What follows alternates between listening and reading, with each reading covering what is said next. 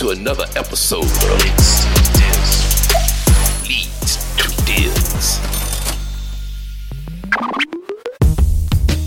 All right, guys, I'm excited to have a special guest today here on our Leads to Deals podcast. His name's Anthony Quezada. He's got a wholesaling and real estate investment firm located in Orlando, Florida. He's a mentor to many, he's a coach to many, he leads a fantastic and top-tier sales team.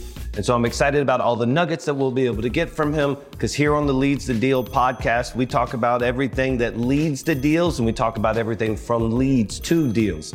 So please welcome Anthony Quezada to the show. Appreciate you having me on, Scott. It's an absolute pleasure, man. So to put a frame of reference on this particular podcast, you're here with me at our studio in Colombia, South America. Yes. This is your second or third time here?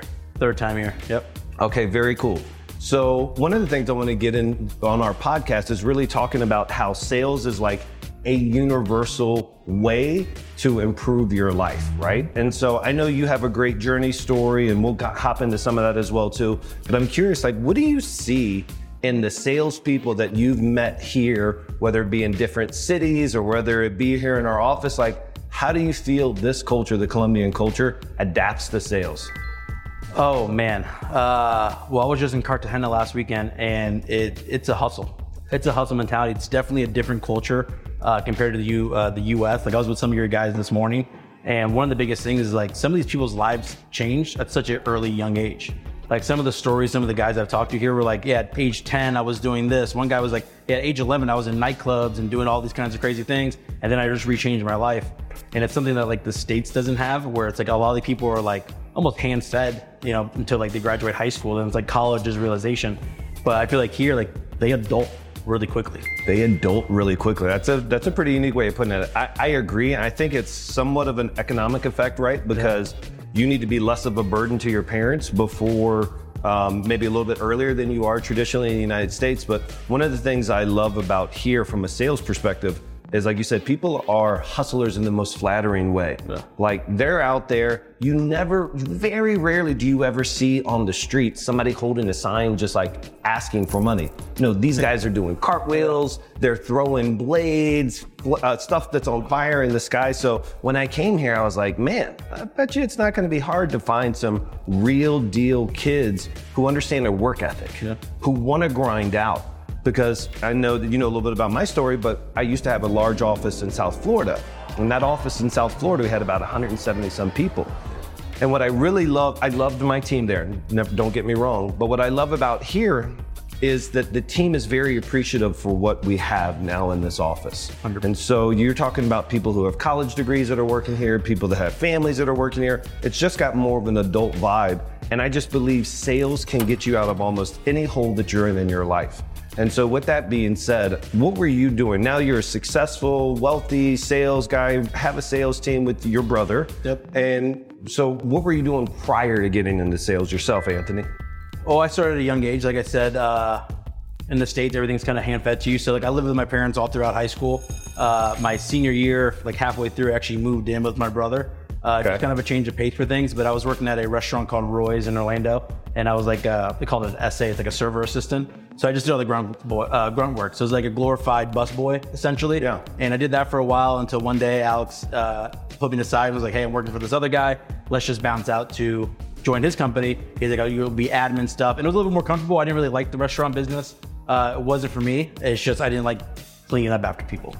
But so you were doing more busting tables. You weren't really interacting with some of the patrons? Not really. I was a water boy and cleaned them up. Yeah. The reason why I ask is I don't know if you've done this before, but I see a lot of times going to a restaurant is it being a way to recruit people. Yeah. Because, like, when you have a sommelier, right? It's somebody who's describing the wines to you, or they're describing the meals for you. I'm like, wow, this person can communicate. And I always think that's a very unique opportunity, because most people who are bus boys or people that are in the restaurant industry are really underpaid for the amount of equity and work ethic that they put out there. And so I always find that as a really cool way to almost recruit. And I know in Orlando, you're surrounded by these types of people. So have you ever brought on anybody else who had sale or bartending experience or anything along those lines? Yeah, it's funny that you mentioned both of those. One of our girls in our office been with us for over 3 years now. She was actually a bartender. Okay. And one of the things about her is, like, she's a person. Like, she knows how to relate to people. She knows how to engage, because she spent most of her career behind a bar. So she's met a lot of people, a lot of different faces, a lot of different results happening at a bar that she had to deal with that are probably a little bit more hands-on than what she's doing in my office. But she adapted very quickly. We have a couple people who did solar. They did door-to-door solar. One was a manager of a solar team. One of our other guys, he's been with us for 3.5 years. He, I think, sold mattresses before that. So a lot of our guys do have a sales background. And if it's not a sales background, it's almost like a people-oriented background. Like, they're not engaged a lot. Yeah, I love that. So I think a big takeaway here is if you are looking for top-tier talent, find that top-tier talent who interacts with a lot of people, right? And you talked about being a bartender. That means you're talking to people who are having great days and they're going out to celebrate, or people at the lowest point of their lives and they're out there trying to medicate themselves. And so that's what I always say about the industry that you guys are in, that wholesaling real estate. You're either buying ugly homes or ugly situations. Now you could be having a good time in your life and you just really, you're a hoarder, right? Yeah. Like you're having your life's okay to your standards, but you just have an ugly home. And the other side of it is you guys are solving people's problems or in really, really tough times. So I agree, like having a bartender in your office is somebody who's probably well equipped to be able to handle that. And then you mentioned solar sales. What do you feel about people who are in solar sales? How's that been? Well, I think anybody who does with their solar sales was everything was door to door. So, I mean, imagine being in Florida, 100-degree heat, and you're just knocking on neighborhoods. Like, it's one of the hardest sales. I mean, the amount of people that had to shut the door in your face and said, no, no, no. And it's just, boom, next, next, next. It's not even like a phone. Like, you literally have to walk a couple steps in the heat, re-pitch. And like their whole pitch is like, once they engage, then they're going to the dining room table. So I think it's probably one of the tougher sales is door to door. And most people don't want to even do that. Yeah, so I know that you do consulting for other wholesalers and investors in this industry, and I was watching some of your online content and you were saying, I guess because of your experience with her, but you were like, hey, listen, if you've done solar sales or timeshare sales and you've been able to feed your family, I think is how you put it, you've been able to feed your family, like that's an ideal candidate for your type of industry. And I assume because of Orlando, you're close to other people who have been in timeshare sales? Yeah, so we've had a couple of timeshare sales. I mean, there's like Westgate and all these other companies, Hilton's, Hyatt's. We had the one recent hire we had did vacation packages for Disney. So those guys, I mean, it's hardcore sales there. They're really drilled in. Like a lot of those people, they have strong training backgrounds because of there, because like the solar business, the timeshare business, like most of it's hardcore training. Like it's fundamentals, it's good core knowledge of how to understand how to close people. So it's a lot of people in the wholesale industry don't realize that sales is probably the most important part. It's also aggressive training, right? Very, very aggressive. Super aggressive. Yeah. If you guys and gals don't know about timeshare, they're literally selling air. You're selling air to people. And then solar, you're selling them something that they already get at a relatively low cost, which is energy. And so I think that's one of the things that we identify a lot here on the podcast is the difference between salespeople and closers, order takers and closers. And so for you, when you kind of hear those two words juxtaposed beside each other, like, what is your definition? Q the Closer, right? Like that's his online Instagram. But when somebody says, hey, I'm a salesperson versus I'm a closer, what does that invoke in you? What does that mean to you? Well, I think they're definitely two different spectrums. So most of the time you can find an order taker by someone who just gets really uncomfortable in their skin. So like, for example, I was telling this recent guy I just trained where order takers will go straight into property details on a pitch. So they'll say, hey, this is Anthony. Here's your house. Can you tell me about the house? That's an order taker. It's someone who's just checking out the boxes to give you a number. It's a 7-minute offer. You can't do that. Yep. A closer is the kind of person who can ask the tough questions, create urgency, take away the property from them. And then not only that, but right at the end, assume the sale. So there are core fundamentals that these closers have. It's a drive. It's somebody who's hungry. It's someone who's cutthroat. You know, it's one of the persons where your client wants 100 and you can do 100 and their starting offer is 50 grand. So for the people that are watching this today who don't really understand your industry, and you were talking about getting property details, take just a 1 or 2 steps back, kind of the elevator pitch as to what you, your sales team, all your different departments are doing right now as for sales. Like what does your company do? So we lock up properties all throughout the nation. Everything's over the phone. So we get Lamasu leads, we get PPC leads, SMS leads, we do all the marketing. But when initial lead comes in for our system, we have like what's called the A to Z process. So it's 5 steps that they have to hit throughout the sales process. So they're going to build rapport with the client. They got to figure out, you know, we have to identify the lead source, where it came from. We want to build rapport and why they're with us and sitting with us today. And then we're going to set up our presentation. So setting up the presentations, finding out their why, their motivations, and kind of what to expect on the outcome of the call. Once we find that, essentially what my guys are trying to do is they have, I tell them they have a revolver on their hip and you have 6 bullets. And all you're trying to do within that section is to create bullets so that way you can use that ammo towards the end of your closing. So once the report section's done, and I'll kind of keep it brief because I charge for this. The next step is just to build value. So it's kind of like, hey, now that I know what your issue is, how can I solve it? Once I build value, value is like a trust. You know, once I can build trust with my client, rephrase everything they talked about, I'm asking the tough questions that where they can feel engaged with me. Then I kind of explain the benefits of my company. We're the expert section of the pitch, where we kind of explain who we are, what we can do, why we're your problem solvers today. And then the next is the qualifying stage, where we set up the stage of, hey, this is the back office. They're gonna, you know, give you the quote. This is what's gonna expect, which then leads to the closing stage, which is the negotiation, then assuming the sale. Wow. Yeah. So guys, what he essentially did, and this gentleman does charge thousands of dollars for his courses, but he just kind of gave you a bit of a blueprint. So you need to tag somebody you know that needs to hear this. You need to forward this podcast, forward the link to this video over to other people. I love what you said, and I'm gonna say what in a little bit different words, or what I interpreted from that, Anthony, is I didn't hear you cutting any corners. Yeah. I didn't hear you saying, hey, listen, we get them on the phone and they fill out a lead on PPC, which for the people out there, it's like a Google ad. And I assume they're searching words like, hey, how do I sell my house without a realtor? Yeah. Stuff like that. Okay, so somebody's in North Carolina, they sit in front of their computer. If they're wanting to sell their house without a realtor, typically means there's something urgent going on in their lives. Correct.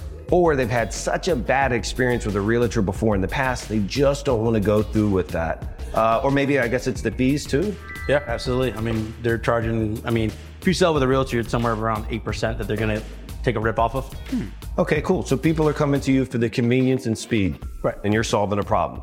So, but he doesn't just get them, he doesn't allow his sales team to just get them on the phone. He doesn't just have them get on the phone and say, all right, 123 Main Street, we'll go ahead and make you an offer for $72,000. You're forcing them to go through a 5-step sales process. 5 steps? 5 steps, yep. Okay, cool. And so what I love about that, and it's indicative of every true closer out there, is you treat every lead the same. What he's saying is no matter what, even if they call up and say, hey, I want to sell my house for a price that he wants, he's still, and correct me if I'm wrong, you're going to run everybody through the exact same process, no cutting corners. Yeah, because at the end of the day too, we still have to make your client feel like they won, but you're also trying to exchange your value for a discount. So I've only known about his industry for about 2 years now. And so one of the things that blew my mind when I first heard about your industry is that they were saying 7-minute offers. I remember those. And I've sold a lot of products for a lot of money and have a wonderful sales team. I know that our qualifying of the leads takes anywhere between 15 to 17 minutes. To take somebody from stranger to rapport, to identifying some of their needs, to just qualify them to even speak to a guy like you, takes about 15 minutes. And so for all those newbies or the new people that are out there, I think they just try to rush the process. They're trying to shortcut the shortcut, but you don't allow shortcuts at your sales office. Definitely not. I mean, the biggest thing is that even my agents, they don't understand the struggle that I had to do in the beginning. Like, I never went to someone's house, because back then it was like someone would call on a bandit sign or a postcard and they'll say, hey, I want to sell my house. We were only in the Central Florida market. So we would drive to the properties and do negotiations at people's houses. So, and that never took 7 minutes. Like, I had to discover the house. I walked the house with them. I toured with them. You know, I asked them tough questions. You know, we even had a little thing where, you know, once you get to the closing stage, what we would do is we'd actually go to the worst room in the house and negotiate there. Oh, as like a little sales tip. So, but yeah, 7-minute offers, like, you're just prejudging leads at that point. And unless you have 1,000 employees to gorilla that, it doesn't make sense. You're just trying to scrape low hanging fruit, looking for a yes. Yeah, I think it's also, you lack trust. Yeah. Because if you come to my house and you spend a total of 7 minutes from door knock to offer, I don't believe that you really are intelligent enough about my situation to solve my problem. Yeah. I think people want to be heard. And there are a lot of people in all industries, sales industries, they just want to jump to the close, but people want to buy from people, the agents that they know, like, and trust. 100%, because not only that, like I tell my guys too, like, yeah, quick cash offer is on the paper of the contract, but the client remembers my agent. You know, they said, if they ever call back, they're like, I want to speak to Joel. I want to speak to Terry. They don't say, hey, I want to speak to Quick Cash Offer. Like, they remember my agent because the agent's the one that bought the house. Yeah, when I was about 20 years old, I first started my professional sales, but I remember one of my mentors saying, people don't buy the product, they buy the person. And that's exactly it, right? Because they need to believe in you. And that's why some of these people are like, I don't know how you feel about any of those like late night Ginsu Knives type shows or whatever, you like these infomercials. But first off, monstrous sales. Like, I love that they're doing these types of numbers. I love that they're selling these crazy, wacky products. But a lot of these people actually follow that person. And so that's the reason why these influencers out there, whether it be somebody with lipstick or whatever, they're buying the person more so than they are buying the product. So I love it. I love what you've established so far. Leads to Deals. Tell me a little bit about, for the guys out there, guys and gals in real estate or really any sales industry. Let me ask you though, take a step back. Why didn't you become a traditional realtor? Was it the tattoos? Probably not. No, it was actually, my brother had like his real estate license of the day because we made a bunch of MLS offers. I actually went to apply for it. I passed the test and everything. I just never activated it. It was just one of those things that really in today's market, even back then and today, we only needed it for MLS access, and my brother already had it. But traditional real estate, I mean, that was never my thing. I didn't want to be the guy to show houses, drive in the car, sit around, look at 10 houses, make offers. Like, that wasn't what sparked my interest. For me, what really caught my attention wholesaling, because even the beginning when my brother put me in the office, I was just doing admin work. Gotcha. What made the click moment was, wow, you did that and made 10 grand. Like, how do I do that? So that's kind of what I did. And for me, it was all about experience. And I did follow my brother around and learned a lot of the sales tips. But once I realized how much of a cash machine it can be, that's when I was like, okay, this is life changing. Yeah, and I don't want to overgeneralize, because there's people that are in the wholesaling and real estate industry that should be a realtor. And there's realtors that should be in wholesaling. Yeah. But for me, the big difference between the two is it seems to be one of them's more a job and one of them more a company. Yeah. Like, even if I'm a real estate agent, I find, and you said it a while ago, you said, hey, listen, the reason why we built this culture is because I used to have to drive to the house. Yeah. You had to drive 45 minutes to a prospect, spend that time.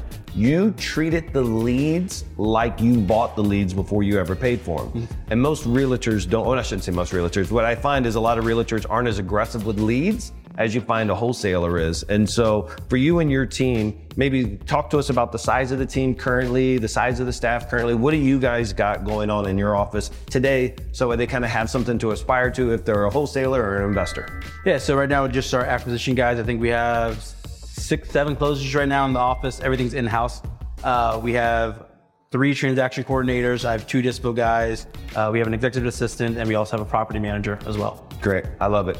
And so with that size staff, how anxious are you being here, away from? Oh, it hurts to be here. I'm itching to go back. It's just one of those things that I'm a control freak. Yeah. So I kind of like to see the operations and kind of be hands-on everything. You know, I just feel like I always have to have my hand in the pot. Yeah, well, to give them some credit where credit's due, I think it was either Thursday or Friday, you guys had 5 deals on the board, and I remember you telling me that. 5 deals on Thursday, it was 4 deals on Friday, and then yesterday we had 4 more deals. Okay, so like, you gotta love that, right? So you're out of the office, what you're probably seeing, whether you wanna give yourself credit for it or not, is like, hey, I built a foundation, and it actually automates, it actually works, because the process has to be stronger than the people. And I think that's what it sounds like that you and your colleagues, your brother, and everybody's done. So for everybody who's watching this, who's in other arms of sales. So we already talked about, hey, listen, if you're doing solar, you might want to check out your industry. Yeah. Solar, you'd mentioned car sales in a previous conversation. If somebody's looking at getting into the real estate industry, do you recommend that they go into becoming a realtor first, wholesaling? Like, if I'm in a industry where I'm working 48, 52, 60 hours a week, walking a car lot or walking a neighborhood, and I hear about this thing, I hear about some of the gurus that are out there, where should they start? That's a good question. I'm a strong believer, only because it's what happened to me, is working for somebody else. You know, so with that gentleman, like, I learned a lot of fundamentals, because some of the things is, it is not only sales. I think sales makes up probably 80% of it. Mm-hmm. But the other 20% is like knowing your numbers, you know? So, if you can close somebody, you still got to know how to present the numbers and make sure that what you're locking up is still a deal. But the first step for me is, you know, try to get somebody who's maybe already wholesaling or at least has some general knowledge that can kind of guide you in direction. Maybe it's a mentor or something like that, but you need to get your feet wet. just because, you know, you can be a great closer, but if you don't know how to comp a property, then you're just locking up things for nothing. Yeah, I think that's a really good point. I think that those guys and gals that are out there that are like I'm a closer, right? Like you look at yourself, you think of yourself as a closer. I think just going to any successful wholesaling company or real estate company in town. And here's one of the ways that I say you can identify a successful wholesaling company. Real simply, are they running paid ads? So in your local town, if you're in Nashville, Tennessee, watching this right now, just say, sell my house fast for cash, Nashville. And you're gonna see paid ads. Click on them, reach out to them and be like, hey, listen, I'm a monster closer. I've heard about your industry. I wanna come in there. I wanna have my raw talent work through you because I've seen it happen in your guys' office and other people's offices. But you get these guys and gals who are murderers, right? They're just closers amongst closers. They just need some structure. But having them out there, it's so exciting to see what they say, their little twist on them, giving them your 5-step plan. But anybody could do it with your 5-step plan. 100%. Anybody can adapt to it. And if you already have that core background, you'll knock it out of the park. I love it. All right. So we talked earlier, and I always in this podcast, I want to make it as generalized for everybody in sales, but as impactful as possible, no matter what industry that you're in. So I want to talk about 2 kind of sales fundamentals. The first one's going to be discovery. Yeah. So when you hear the word discovery, what does it mean to you first? In the sales process, discovery. Yeah, so it's about finding out what's the true nature behind your client's decisions and what's gonna take them to the next step, or also, you know, asking the tough questions. Okay, and so if you're training somebody on discovery in your industry, and every industry is a little bit different, right? But in your industry, how are you guys going through the discovery process and some headwinds that you may face going through the discovery process? Sure, yeah, so most of our clients, you know, people sell their houses to us mainly because of time and circumstance. We just gotta figure out why. So a lot of situations, like we had a gentleman the other day where he was job relocating, he was a teacher, and you know, we're in the summertime right now, so his main thing was to move as fast as possible because he had to move to a new city to start his new teaching job. Now with that situation, you know, most people would be like, okay, great, that's awesome, let's get you cash offer today. But discovery questions is more of like, you know, do you have a family? Like, you know, what does your wife think? Do you have kids in school? What's that adjustment gonna look like? It's asking the behind the scenes questions that people just feel uncomfortable asking, but that's what's gonna make you build more value with your client, and you're gonna really find more of the pain points, and then he's gonna trust you more when you ask those tough questions. Yeah, building rapport through discovery is literally, it's the foundation of the sales process. I'm involved in a lot of chat groups, and I hear people saying, well, like, I don't wanna ask too personal of a question. I'm like, you're just not going to be successful in this space. So I think for me, equal to you, is that the discovery is so integral because every person who is buying anything has a defense mechanism. I walk into the Nike store today. I walk into the store, they say, hey, are you looking for anything? Looking to fill out my closet in my head. So then I'm like, no, I'm good. I'm good. No, I'm just checking things out. I go into any luxury car dealership. Well, I'll say, but I just want to make sure I get the right agent first. But the whole point is that everybody in sales has some sort of defense. Yeah. And whatever they tell you their first reason is, it's actually not true. It's 3 reasons behind it. So for him, it might be like, well, because I got to move because of the school. But in reality, it could be something as long as like, hey, listen, I got to move because I just went through a divorce. I got to find a community that's suitable for my kids so that way I can deal with this process and all these other things. You just never know, but you won't know if you don't ask the right questions. And I think a lot of times there's a big difference between asking the questions and asking the secondary question, and then the third and the fourth. And so a lot of people fail to probe correctly. So is there any tips or tricks that you can share with the guys on how to like probe even better, how to set that stage? Yeah, so for me, like my biggest thing is sympathy versus empathy. So that's like kind of the biggest thing. Like when you're asking discovery questions, it's all empathy. You know, most people will just be like, oh, sorry for your situation. Like, hey, my mom just died, we inherited the property. It's, oh, I'm sorry. You know, we want something more, somebody who can be in their shoes. Like imagine if your mom died. Yeah. You know, you're gonna be in a situation of like, what's that house doing? Who's paying the taxes? Who's paying the mortgage? You know, is anybody living in the property? Who's taking care of it? You know, is your father still alive? What's his doing? Is he gonna sit in the house by himself? You know, it's asking tougher questions by being in their shoes. So, and it also helps them to think more, right? 100%, because it's questions nobody else asks. It's questions that your competitors don't ask. And that's the one advantage of sales is that the sales is pretty much ran by mediocre sales agents. And I don't mean that to be overly offensive, but the reality is the bulk of people in this industry are still order takers to some level. And it's the master closers, the master wordsmiths that are out there. So I guess one last thing for discovery, just kind of thinking about it, is as you're getting your responses through your discovery, using his original analogy, which I love, it's you're loading that gun. When somebody gives you a bullet, throughout the discovery process, you do not fire on that right then and there. Like, okay, well, because your mom passed away, this is going to be great for you right then and there. It's only at the end, after you've gone through your 5 steps, right as you're going in for the trial close, that you're going to start to repeat those things back to them. And sometimes you leave bullets in the gun, but you want to have them all. You don't have to be a 6-shooter. You can be a large cannon. You want to get as many bullets as possible.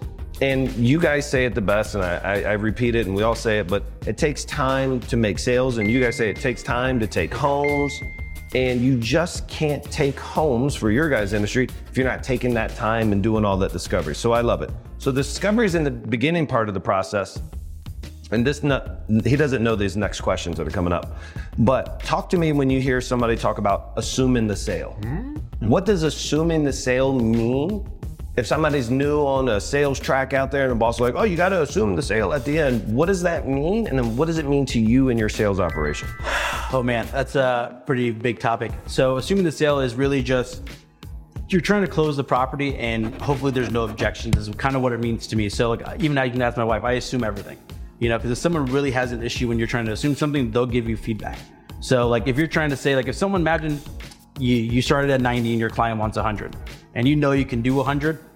Essentially, what you want to do is kind of build scarcity and urgency throughout your pitch of, if I was able to get you 100 today, would we have a deal? Now, at those times, it's, for example, we had another property in Charlotte, North Carolina, where we built scarcity, we built urgency, but the main pitch was the guy was stuck on this 100K number. We knew we could do 100. We started at 70, we worked our way to 80, but we knew 100 was the deal. So for him, we're like, listen, John, a couple of things that happened. I went back to my back office here. The issue I have is, we have like a street light color system in our system. Okay. Red means that we're not buying properties in the area. Green means we're actively buying and we want to continue buying more. And yellow is like this questionable area where like we may get out soon or, it's stricter policy. So I'm telling John here, I'm like, John, you're right in the yellow. The issue is I go back to my back office. They're telling me they're trying to decide between yours or another property right now. And then we're out of this market because we see too many things going down. This is why I love this, because again, this was very impromptu, that question, but he didn't just start at assuming the sale. He started at the foundation behind assuming the sale. And so assuming the sale is the close. What you talked about is the bridge to the close. In other words, you've already done the foundation. You've boxed him in effectively. You've made sure that you've analyzed and isolated any objection that's out there prior to going into the closing process, or you've narrowed and whittled it down. And once he gets that commitment from the guy, he then makes that offer. You're just assuming, rolling right into it. And so one of the things that I learned in sales a long, long time ago is the close is the natural conclusion to a sales process done well. And so that's essentially it. You're saying, hey man, I've done all 5 of my steps. And I'm not even going to ask you if you want to sell. We've already established that you're going to sell, and then it's just a natural conclusion for you to go into. Leads to Deals. I love it. Cool. So another thing I like to do here as we start to wind this down, sales has been a crazy industry for me. It took me, a non-college educated gentleman, to many, many large companies and being able to be somebody who can train and work alongside of guys just like him, but sales changed my life. But I've also seen some really crazy things in sales and had some really crazy client interactions. What's a funny story, an impactful story that you've had in sales so far that like sticks out to you right away? There's actually a client probably in Orlando. Her name was Joyce. It wasn't my original lead. It was actually one of my acquisition agents. And she just had a struggle because the lady was in range of what her offer was. And but the issue was that she had a strong emotional attachment to the property. And one of my closers just you know, they were missing out on kind of more empathy on the call. So what I ended up having was actually TO the deal, take over. So I took over the call and was essentially trying to figure out this latest situation. Ended up finding out by discovery questions and asking hard questions. The reason she had emotional attachment is because a year ago, and it was actually like a year that day or something on a day off, where her daughter died on the property. Oh, yeah. So strong emotional attachment is a strong chapter in her life that I was essentially trying to have her close the book on. So it was one of those things that like, no one took the time with this lady to understand it. She talked to a bunch of companies. The price she wanted is a home run price. It's like a 30-40K spread. But the issue is no one ever asked her the tough questions. So once I was able to find out about her daughter, you know, she's crying on the phone. She actually told me that day that she's like, I typically don't pick up these calls, but for some reason I picked this up. Wow. And it was one of those things that like, you know, active listening is like super important on the calls. Like most agents don't even pick something up like that. They just continue on with the pitch. And it was one of those things that like, I just wanted to dive deeper and like what that meaning was and, you know, how this situation brought us to life and, you know, what, you know, the house was in dated condition, like it needed to work. And she's like, I had a leak here, leak there. And the whole pitch was trying to understand like, hey, I understand what happened with your daughter and how difficult that would be, but like, what's your plan if you sold it? Like what's holding you back? And like, once you let that go, where's it gonna take you? So with her, she ended up crying on the phone with me. She actually said no to the offer. So we went through the whole pitch, she's crying. She told me for some reason, I'm Jesus in her mind. And then she didn't end up closing. She's like, I just can't, I can't let this go. So what I actually did is I actually sent her flowers. Wow. So, because the lady was local and I was like, man, I felt for her. So I actually sent her flowers. The next day she called me that she got the flowers, appreciative. She's like, I want to meet you guys. So she actually came down to the office, explained the whole sales pitch again with me and her agent, kind of showing her the contract, what to expect in the process. And then it led to a smooth close. So. Wow. So what an awesome lesson learned, right? So not only did you do active listening, you did the probing, you did an excellent discovery, but even defeat, you still wanted to do the right thing and the nice thing buyer. And that was one of the lessons I learned. One of my mentors I always say is Zig Ziglar. Even though I never shook his hand, I met him in person a couple of times, saw him speak in person, but he used to always say, if you help enough people get what they want out of life, you can have everything you want out of life. And really what she wanted to know is that you cared. She wanted to know that that house would go to a new good home. Exactly. And just the empathetic thing that you did by going in there and buying her roses is what tipped her over the ledge, because 99.99% of salespeople out there would never have done that. And you as a closer decided to take that extra step. So that's a huge one. I think also for your industry as well too, I've talked to a lot of people in your guys' industry, prospects, and I don't know if this is a situation with yours or not, but typically you're buying homes in rougher communities. And so to put that into perspective, what that means is you're buying homes that are in sometimes drug-ridden communities. Sure. And it's not necessarily the 70-year-old person that you're buying the house from that has a substance abuse problem, it's their kids. And so I know that we've helped a lot of people where the kids are either in the house or they've passed away in the house because of substance abuse issues. So asking those probing questions, you can really get on the same page to those people. So I applaud you for that. Yeah, it's crazy what you can expect nowadays. I mean, I could have stories for days. There was one gentleman that the girl I told you I was with the office for 3 years. Just a quick story on that one. Literally, we helped that guy find a new apartment because there's an old man. He actually had no family. He had colon cancer, and might be a little too graphic, but he would release his bowels all throughout the house because he couldn't actually make it to the bathroom. So literally I remember, because I had like brand new white Yeezys on and I had to go in this guy's house, and literally the first step was the wettest, disgustingest thing you ever feel in your life. And yeah, there was a whole crazy story. We ended up buying this guy pizzas, moving him a new apartment and stuff like that. But so if you want to join the wholesaling industry and ruin your white Yeezys on human excrement, you might want to get a job with Q the Closer. Yeah, I would take that. But isn't that crazy? Like, just think about it. But sometimes that's what it takes to get the sale, because, you know, a story like that, I'm sure that wasn't a quick close. You're dealing with somebody who has mental health problems as well, I assume. Yeah, it took about, not only just after the contract, it took 3-4 weeks of hand holding. Wow. But that's how you earn the big bucks. So speaking of big bucks real quick, before we kind of wind this down, when you think about some of your bigger deals that you've done as a wholesaler versus like what a realtor would have made, you know, 2 points, 3 points, what are some of like the bigger spreads that you've gotten so far in your sales career? The one that rings off the bat is that we did a $100K deal in Jamaica Queens, New York. Yeah. Wow, $100,000 deal, Jamaica Queens, New York. I love it, awesome. Leads to Deals.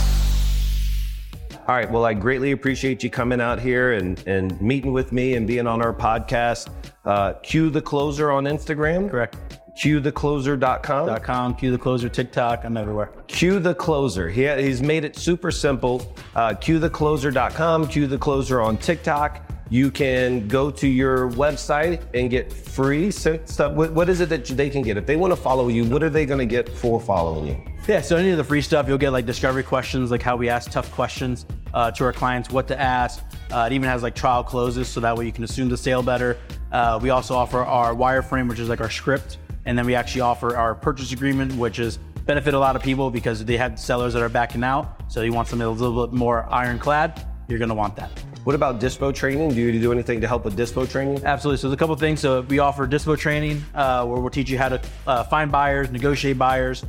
Most importantly, we have another one that's comp training to make sure that your dispo goes smoothly. And then we also offer the A to Z process as well. And I do one-on-one Zoom trainings as well.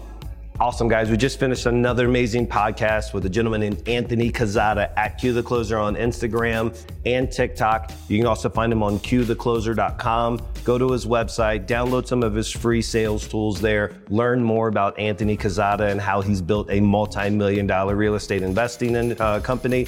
And then also, if you got value from today's podcast, if you picked up a couple little golden nuggets or you were inspired to potentially change industries or just to step your sales game up, please leave us a 5-star review on this podcast. Share it on social media. Tag some friends that need to hear what it is that we shared today with you.